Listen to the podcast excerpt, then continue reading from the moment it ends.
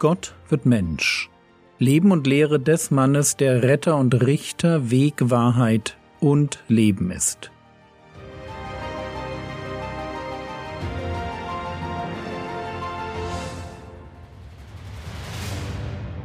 Episode 207 – Die andere Wange hinhalten. Die Frage, die im Raum steht, ist die: Wie gehe ich damit um, dass Menschen mir Böses tun? Wenn im mosaischen Gesetz formuliert wird, Auge um Auge, Zahn um Zahn, ist das ein Freibrief, um meiner Vergeltung freien Lauf zu lassen. Und eigentlich sollte die Antwort ganz einfach sein. Wie heißt es in den Sprüchen, Sprüche 20, Vers 22? Sage nicht, ich will Böses vergelten. Harre auf den Herrn, so wird er dich retten. Es ist wichtig, dass wir das nie vergessen. Es ist nicht unsere Aufgabe in dieser Welt, den Rächer zu spielen. Es gibt nur einen, der sagen kann, mein ist die Rache, ich will vergelten. Und dieser eine ist Gott. Es ist deshalb kein Zeichen von Glauben oder Klugheit, wenn man sich vornimmt, Böses zu vergelten. Der Weise harrt auf den Herrn. Er wartet darauf, dass Gott ihn rächt, egal wie lange das auch dauern mag. Der Gläubige vertraut darauf, dass Gott seine Situation sieht und sein Recht ohne Verzug ausführt. Wenn Gott nicht sofort eingreift, dann hat er dafür seine Gründe. Es liegt nie daran, dass ihm unsere Not egal wäre. Hier noch ein ganz wichtiger Vers zum Auswendiglernen. Sprüche 24, Vers 29. Sage nicht, wie er mir getan hat, so will ich ihm tun. Will jedem vergelten nach seinem Tun. Sage nicht, wie er mir getan hat, so will ich ihm tun. Wehe, wenn ich meinen persönlichen kleinen Rachefeldzug mit Auge um Auge, Zahn um Zahn begründe. Falsches Prinzip. Natürlich gibt es in mir eine Instanz, die sich nach Rache sehnt. Das ist aber nicht der Heilige Geist, sondern die Sünde, die in mir wohnt. Und wenn du die Stimme des Heiligen Geistes hören möchtest, dann würde die dir sagen: Sage nicht, ich will jedem vergelten nach seinem Tun. Okay, wie gehe ich dann, wenn ich nicht Rache üben darf? Wie gehe ich dann mit dem Bösen um? Eine Möglichkeit ist die, es einfach zu ertragen. Matthäus Kapitel 5, Vers 39. Ich aber sage euch, widersteht nicht dem Bösen, sondern wenn jemand dich auf deine rechte Backe schlagen wird, dem biete auch die andere dar. Das klingt sowas von unwirklich. Und bevor wir weiterdenken, der Hinweis: Hier geht es nicht um das Thema Selbstverteidigung, sondern um das Thema Rache. Der Schlag auf die rechte Backe ist eine sehr grobe Form der persönlichen Beleidigung. Es ist nicht der Fausthieb, der mich niederstreckt. Der hätte mich nämlich links getroffen, sondern es ist der Handrücken, der mir einen verächtlichen Streich auf die rechte Wange versetzt. Wenn der Herr Jesus davon spricht, dass ich die andere Wange hinhalten soll, dann hat er nicht den Einbrecher im Blick, der versucht, mir oder meiner Familie etwas anzutun. Er hat vielmehr jemanden im Blick, der mich beleidigt, und zwar auf ganz grobe Weise, jemanden, der mir meine Ehre raubt. Und was tue ich, wenn ich beleidigt werde? Etwas, das natürlich ganz häufig nicht mit Schlägen, sondern mit Worten geschieht. Und die Antwort mag uns nicht schmecken, aber sie lautet so: Wir halten die andere Wange hin. Wir stecken die Beleidigung einfach ein. Wir drehen die Gewaltspirale nicht weiter. Frage: Warum sollten wir das tun? Antwort 1: Weil Jesus es sagt. Und er ist der Herr in meinem Leben. Und Antwort 2: Weil Gott es selbst so macht.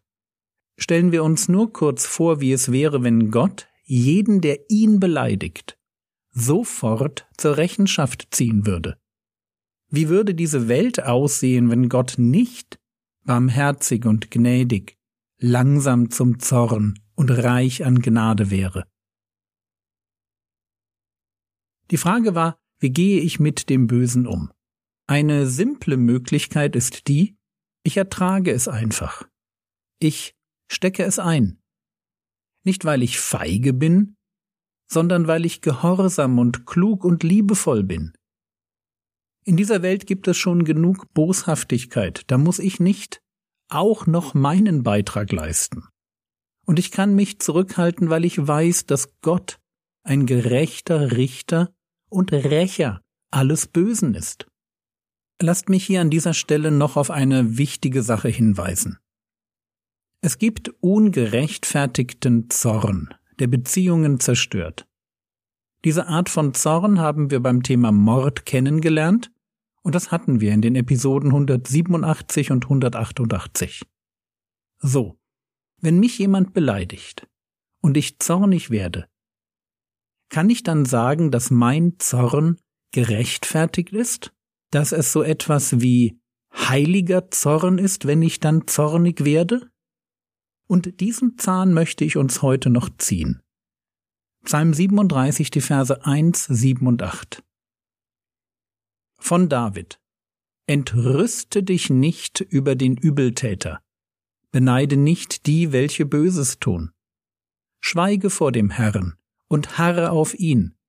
Entrüste dich nicht über den, dessen Weg gelingt, über den Mann, der böse Pläne ausführt. Lass ab vom Zorn und lass den Grimm.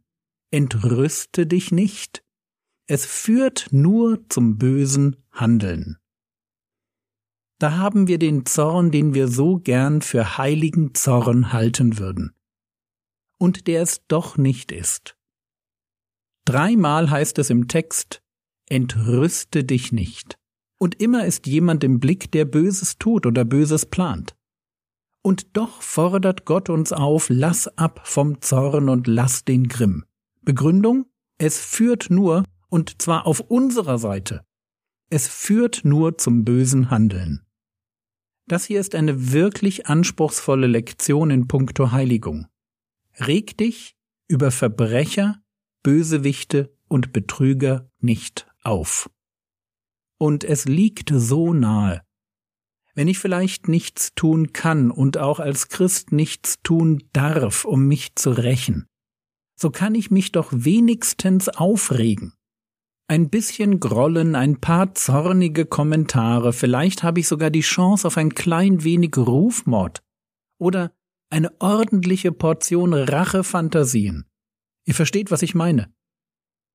Von heute an ist damit Schluss.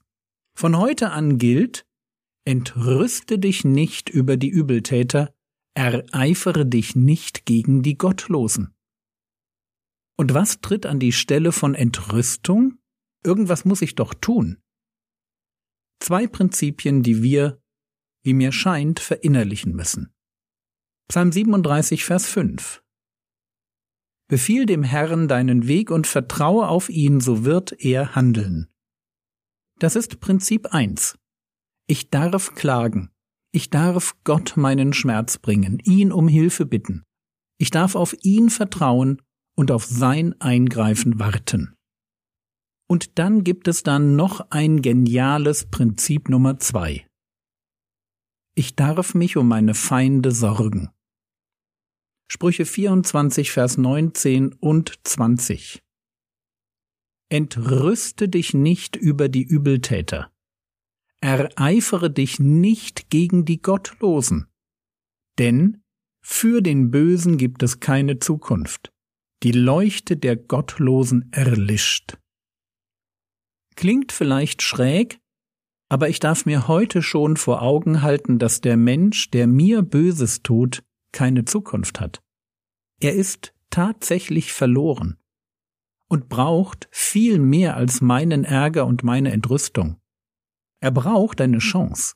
Er braucht eine Chance auf eine Begegnung mit dem Gott, der auch seine Bosheit noch erträgt, weil er ihm vergeben will. Und ich halte die andere Wange hin, weil ich ein Botschafter dieses Gottes bin, weil ich mich danach sehne, dass mein Feind Frieden mit Gott findet. Und diesem Frieden steht mein Zorn und meine Entrüstung nur im Weg.